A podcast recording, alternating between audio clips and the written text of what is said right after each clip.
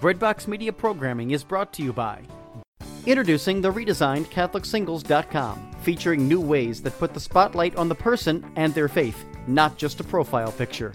For the past twenty years, faithful Catholics have used Catholic Singles dot com, and the reimagined Catholic Singles dot com website is ready to help single Catholics take the next step in sharing meaningful relationships with other faithful Catholics.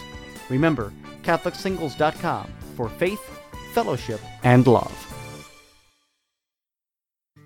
C M F Curo is the country's first Catholic healthcare ministry to provide an affordable health-sharing solution rooted in Catholic teaching and community. Learn more at my catholic healthcare dot com. That's my catholic healthcare dot com. C M F Curo. Healthcare fully alive. Mary's Touch. Real-life stories of Mary's love. I really do feel that Mary had a role in bringing me back to the Catholic Church. He reminded me that Mary was my mom. I always fell upon, if I needed a desperate prayer, I always called to Mary. I could see that Mary had a hand in this. She began to speak to my heart. Mary's Touch. Real-life stories of Mary's love. Welcome to Mary's Touch, the show that brings you real-life stories of Mary's love and real stories of heroic men and women living a bold Christian witness. Today's guest is the pro-life heroine Abby Johnson. Her story is not new. In fact, she's been a leading voice and profound witness in the pro-life culture since she exited as director of Planned Parenthood in Bryan, Texas, over a decade ago.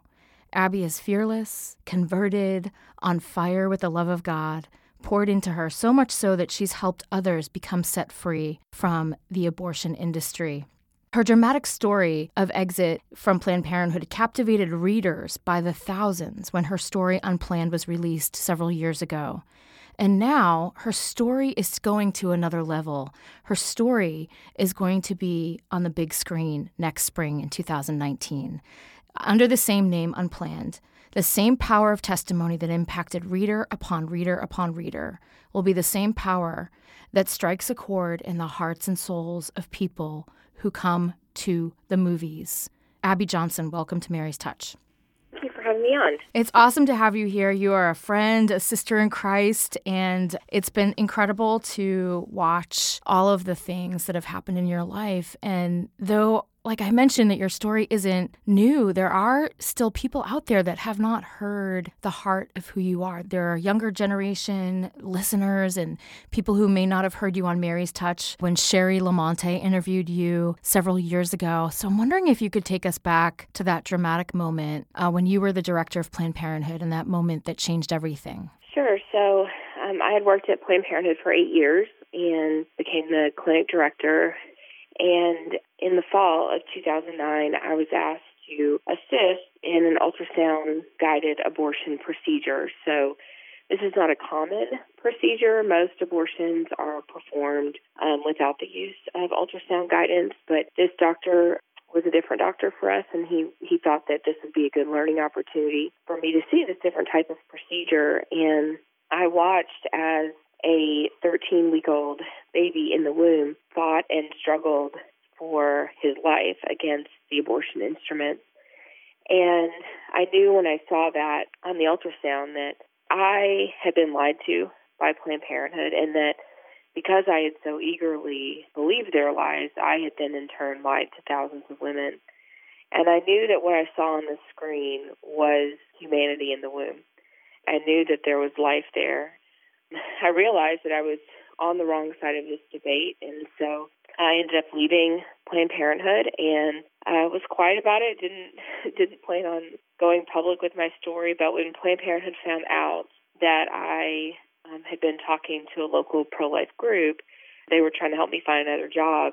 They actually took me to court, and when they took me to court, they sent out a press release to the A P, and that's what really put my story in the spotlight, and that was over nine years ago. Um, and so ever since then, I've been going out and, and speaking, exposing what's going on inside the abortion industry, trying to help facilitate healing opportunities for men and women who have been hurt by abortion and have been successfully getting abortion clinic workers out of the abortion business and getting them into life-affirming work and really helping them heal from their trauma in the abortion industry. And you know firsthand what it's like because you had two abortions and you worked inside and saw what you saw. And what we're hearing from people who have seen advanced screenings of the movie that's coming and have, you know, obviously read your book, but also, you know, seeing it on screen is different than reading it. It's it's even more visual and more powerful. And people are saying this story can only be really told by Abby. This kind of mercy, like this is the kind of mercy that's dispensed from someone who's received God's mercy.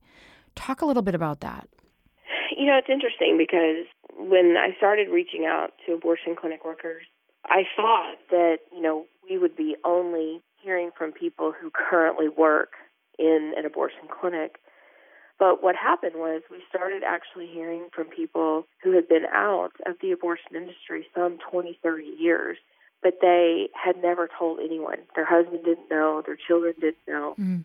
They had lived with this secret their entire lives um, since leaving the abortion business, and they had never healed from it. And, you know, many times it affected their relationships. It, it did affect their relationship with their spouse or, right. you know, with their children or, you know, even just other relationships. And so it's been really awesome to see, you know, they recognize how much mercy has been given to them. And once they receive that healing, it's like they must do something to help other people heal. Not because it's really expected of them, but just because they want to. They have that desire because when you have been forgiven much, you want to help others receive that kind of forgiveness. And uh, that's that's really what our ministry is all about. In the foreword to your book, Father Frank Pavone has a little bit that touched me. He says, but every so often someone like Abby comes along. Stories like hers have a purpose. If we can better understand why someone has an abortion or how someone gets into the abortion industry and then leaves it, we might understand how society can emerge from the darkness of abortion. And it's it's like, you know, one person at a time, hand-to-hand combat. Yeah, it's, I think one of the most frustrating things to me that I hear within the Christian community, the pro-life community, is when I hear people say, I don't understand how anyone could have an abortion. I don't understand how anyone could work in the abortion industry. And I'm thinking, really? you know, you don't, yeah. you don't, you don't have that sort of grasp of sin and how it can take over someone's life. Right. Because we all sin. We just sin differently. So I, I could very easily say to this person, well, I don't understand how you gossip about your friends all the time. Or I don't understand how you cheat on your spouse or I, right, whatever right. sin it is. We need to have some understanding. And I think if we try to put ourselves in that position, look, I was raised in an amazing Christian home. I have parents who have been married for forty-one years. I was raised in church. I still ended up running an abortion clinic. I still ended up having two abortions. It wasn't my upbringing. I wasn't abused. I didn't have anything like that in my past. It's just a series of wrong decisions. And that could be anybody. Mm-hmm. Mm-hmm. Anybody can find themselves living a life of sinfulness. That can happen to anybody. In fact, it does happen to most people, right. just different sins. And so we need to have some sort of understanding. If we really want to reach the hearts of these women, you know, people go, I don't know, I don't understand how women can have an abortion. I'm thinking, then you must not know the pressures that women are under when they're making that decision.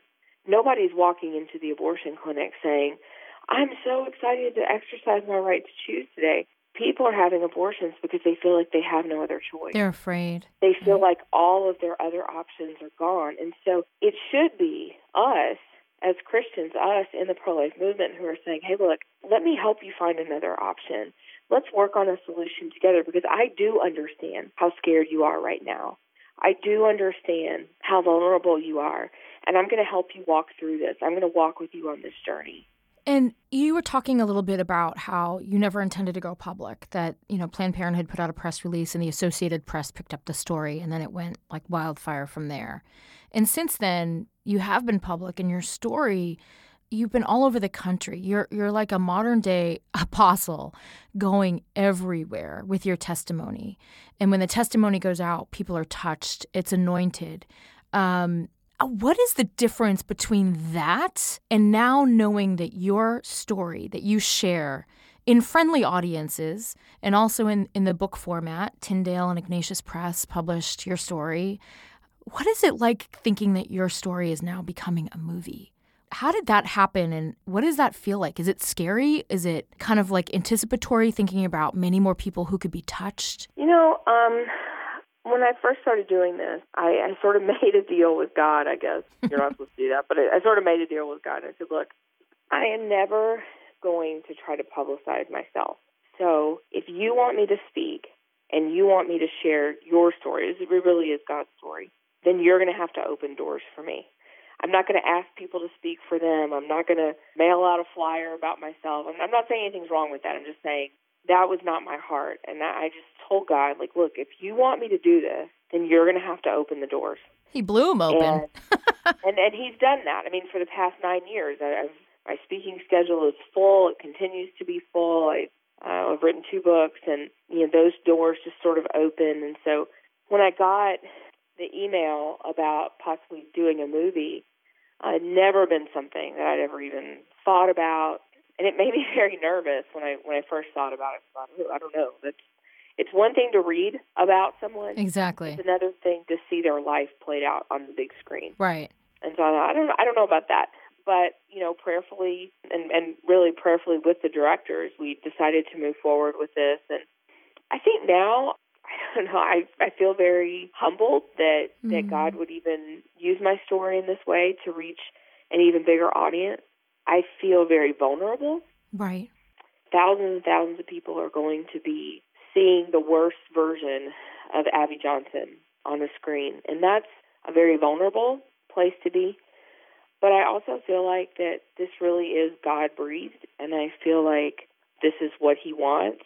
And so I just have to keep remembering why I'm doing it, and it's right. It's not to, and it's why I've been doing this since day one, because I want him to be glorified, even in this tragedy, even in the mistakes that I've made.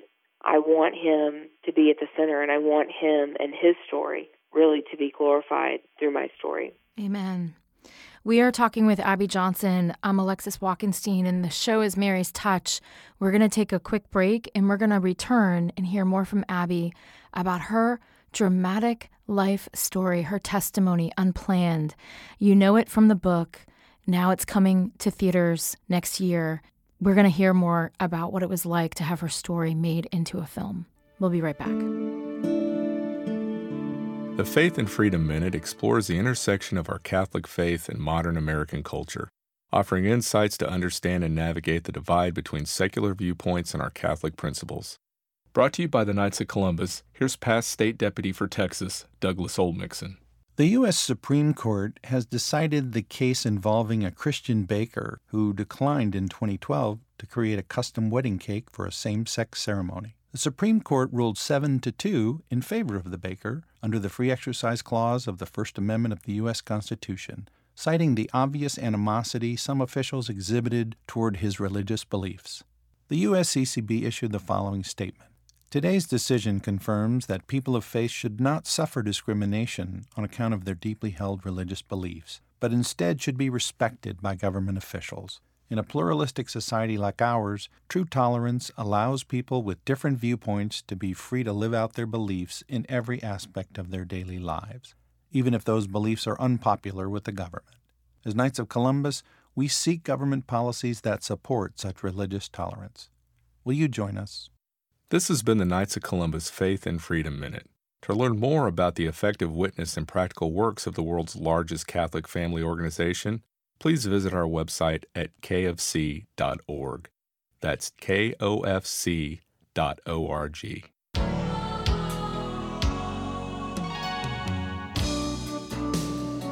You're listening to Mary's Touch, real-life stories of Mary's love in our lives. Visit marys touch dot org to find out how you can help support us with your prayers and your donations. Find out more about Mary and tell us your story.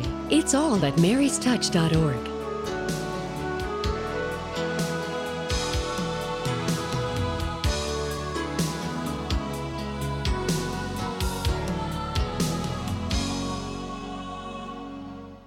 And we're back. Thank you for listening to Mary's Touch. We are speaking with Abby Johnson. She's the pro-life heroine, my sister in Christ. Her story is going to be a movie in March twenty nineteen, Unplanned, the same title of her book, her first book. Her story, her testimony that has helped hundreds of people change their lives. Grace touched her, and her life has never been the same.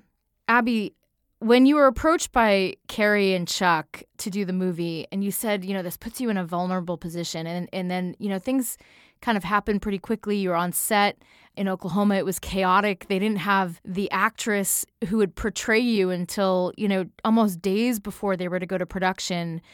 It's vulnerable in so many ways because it's your story. And then it's like giving yourself away to another person, uh, someone who's going to play you. How did that play out? And how did that, you know, the relationship between you and Ashley, who is the young actress who is Abby, how did that play out?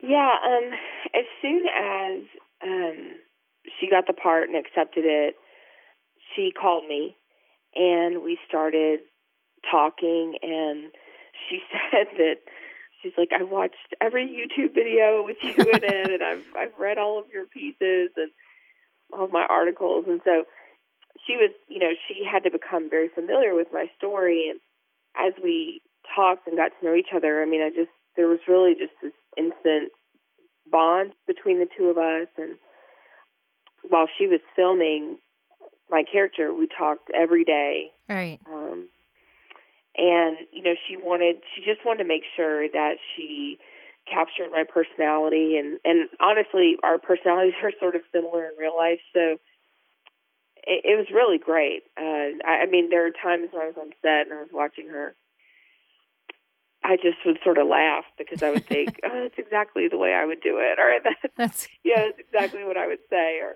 um, and so, yeah, she's really great. She's really fun. And, and she just, I don't know, like we, we still talk all the time, um, even That's though filming's done. And um, I feel like, you know, this will be a, a lifelong friendship between the two of us, not just, you know, somebody who, who played me in a film. That's wonderful. And she has an incredible story where her mom revealed to her just before she started filming that she almost wasn't here. She was almost aborted. And she has said, you know, publicly that she feels like she was born to play you. She was born for this role.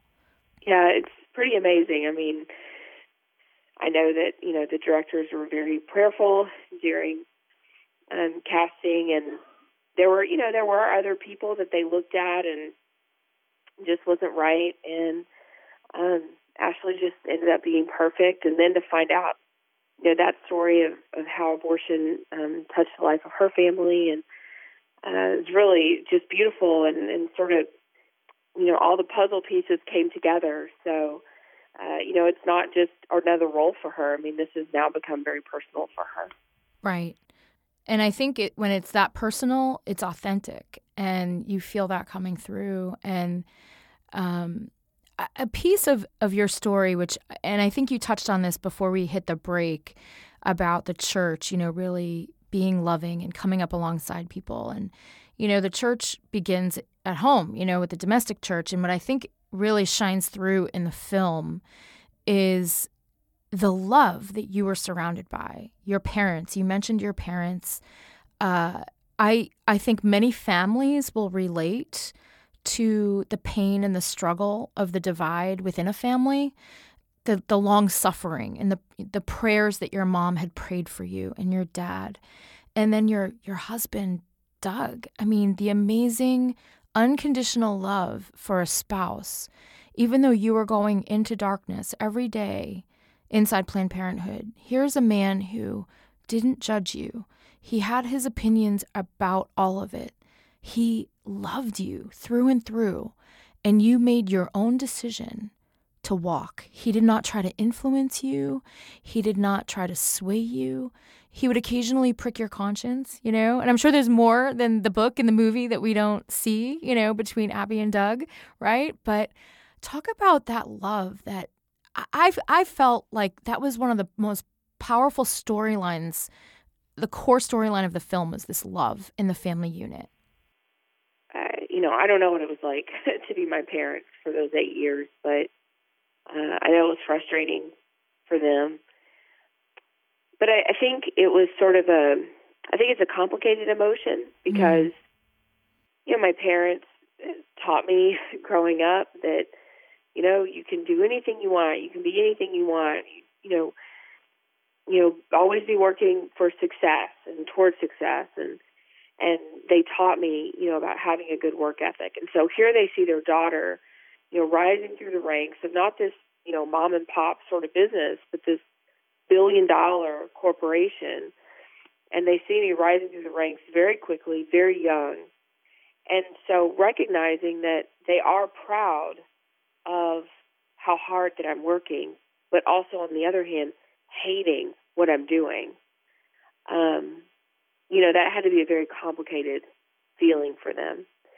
And I think, you know, once I had my, my first child, Grace, while I was working at the clinic, there was this hope that I would suddenly get it, you know, and right.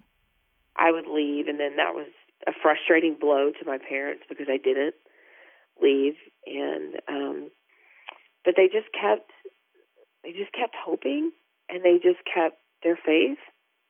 And my mom was telling a story one day of just, I, I just, uh, I don't know, I'd gotten a raise or something or an award or something. And she hung up the phone with me and she looked at my dad and she said, she's never going to leave.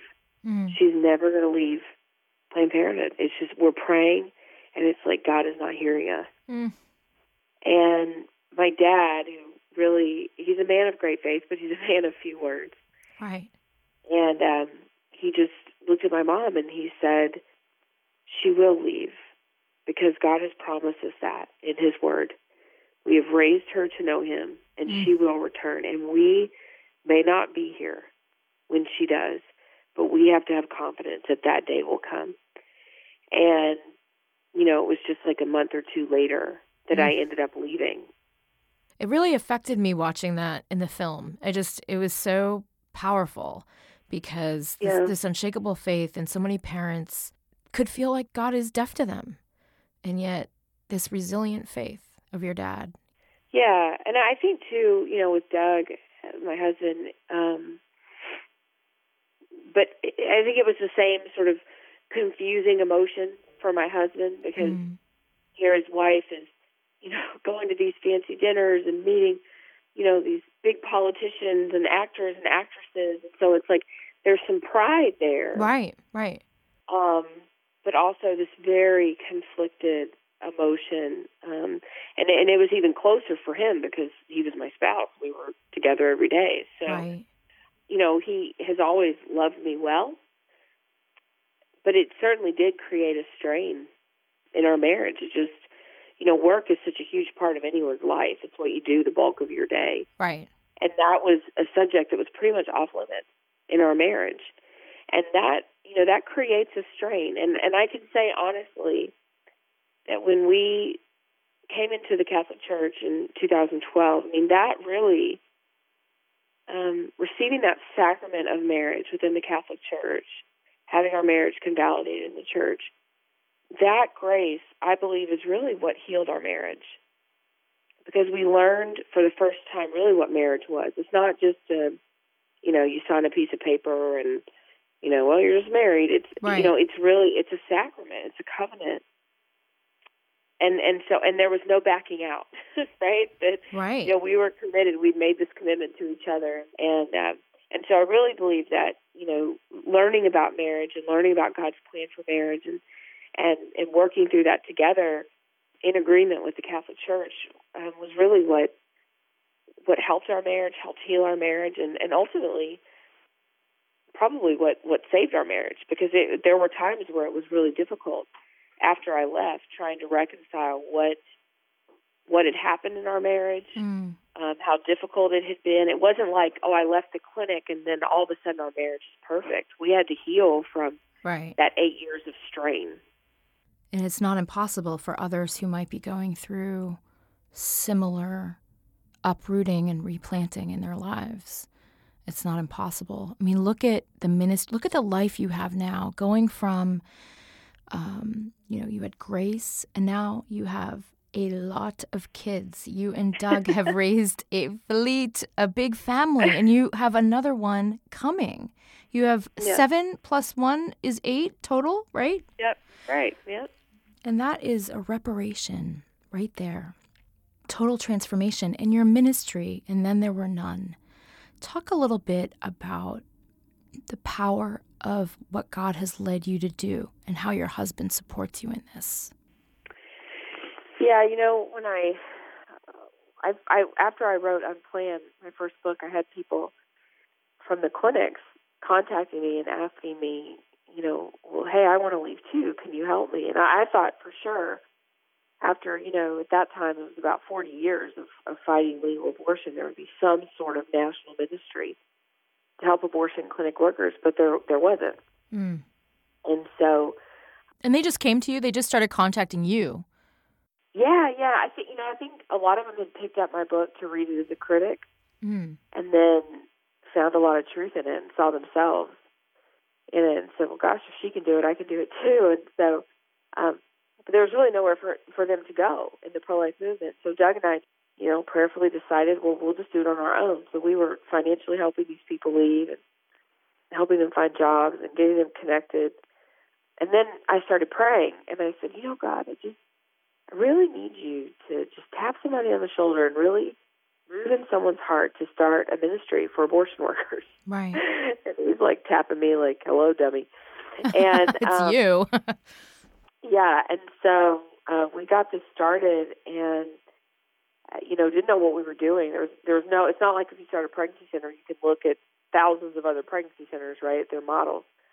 We're really sort of doing this on our own and, and really just doing it in faith because, you know, we didn't have money to really get this started up, but um, just praying that money would come, and, and it did. And, you know, now we're, we've been doing this now for six years. We've helped four hundred seventy-seven um, abortion workers leave their jobs, including seven full-time abortion doctors. So God has just really blessed us. And, you know, but Doug and I, we started this thing together, and uh, that's sort of how we do life, you know. Uh, we, we make these big decisions together, and he's always supportive of whatever I want to do. And, you know, no matter how crazy it is, he's he's always supportive and is always here to listen and and be a cheerleader for me in the background. So, and I can't wait to see the reaction when your story hits screens. More people will be wanting to contact you. More people will want to leave. The movie website is unplanned dot com. How can people get in touch with you, Abby, in the final few seconds here for And Then There Were None? Yeah, And Then There Were None's website is abortion worker dot com. And if you want to find out more about the ministry and then um, to contact me directly, you can go to my website, abby johnson dot org. Amazing. Abby, I could talk to you for three hours, and we're going to have to have you on again and again as we lead into this monumental moment. Thank you for being on Mary's Touch, and God bless you always. Thank you, Alexis. Thank you, listeners. God bless you. God love you. This program is produced by Mary's Touch, a nonprofit corporation dedicated to bringing you the love of Mary and her son, Jesus. If you have questions, comments, or a story to share, write to us at Mary's Touch, P O Box three four one nine nine one, Austin, Texas seven eight seven three four, or email radio at marys touch dot org. For more stories or to find out more about Mary, visit our website at marys touch dot org.